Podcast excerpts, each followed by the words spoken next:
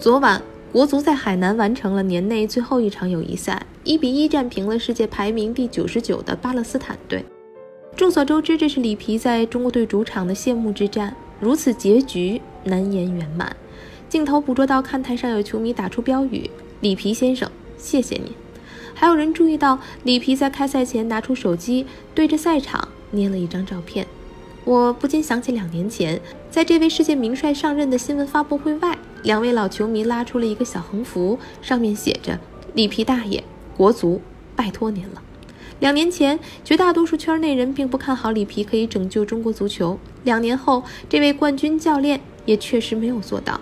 我想，绝大多数人不会为这样的预言成功洋洋得意。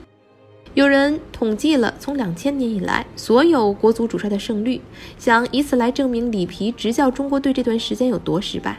我给您大致介绍一下：两千年到二零零二年，米卢胜率百分之四十二；二零零三年到二零零四年，阿里汉胜率百分之五十七；二零零五年到二零零七年，朱广沪胜率百分之三十。二零零八年，弗拉多胜率百分之三十三；二零零九年到二零一一年，高洪波胜率百分之五十八；二零一一年到二零一三年，卡马乔胜率百分之三十二；二零一三年到二零一四年，傅博胜率百分之四十四；二零一四年到二零一五年，佩兰胜率百分之四十二；二零一六年，高洪波胜率百分之三十七点五；二零一六年至今，里皮胜率百分之三十六。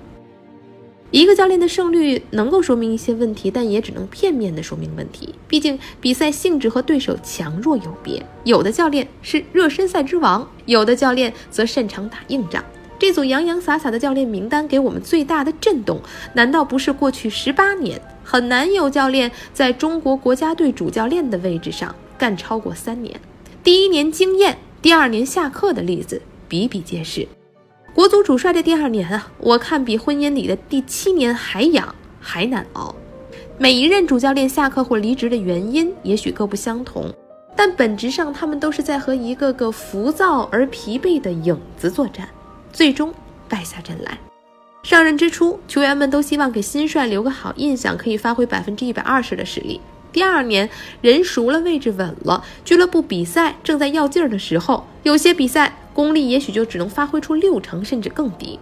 第一年也许有重大比赛任务吧，谁都想尽力不让自己留下遗憾。第二年全年友谊赛，那就干脆友谊第一，比赛第二吧。第一年领导能理解，主教练这是在磨合阵容嘛，连续输球有情可原。第二年怎么还没有起色？是不是荷兰经验不好用，前南战术已经过时了？土帅就是不如洋帅？我看舆论都在骂，要不还是换个人试试吧。第一年领导 A 选的教练，第二年换领导 B 了，是不是应该新官上任三把火，换个教练呢？球员、管理者、球迷，当然也包括行使舆论监督权的我们媒体，每一个和足球沾边的人，都是那个浮躁而疲惫的影子。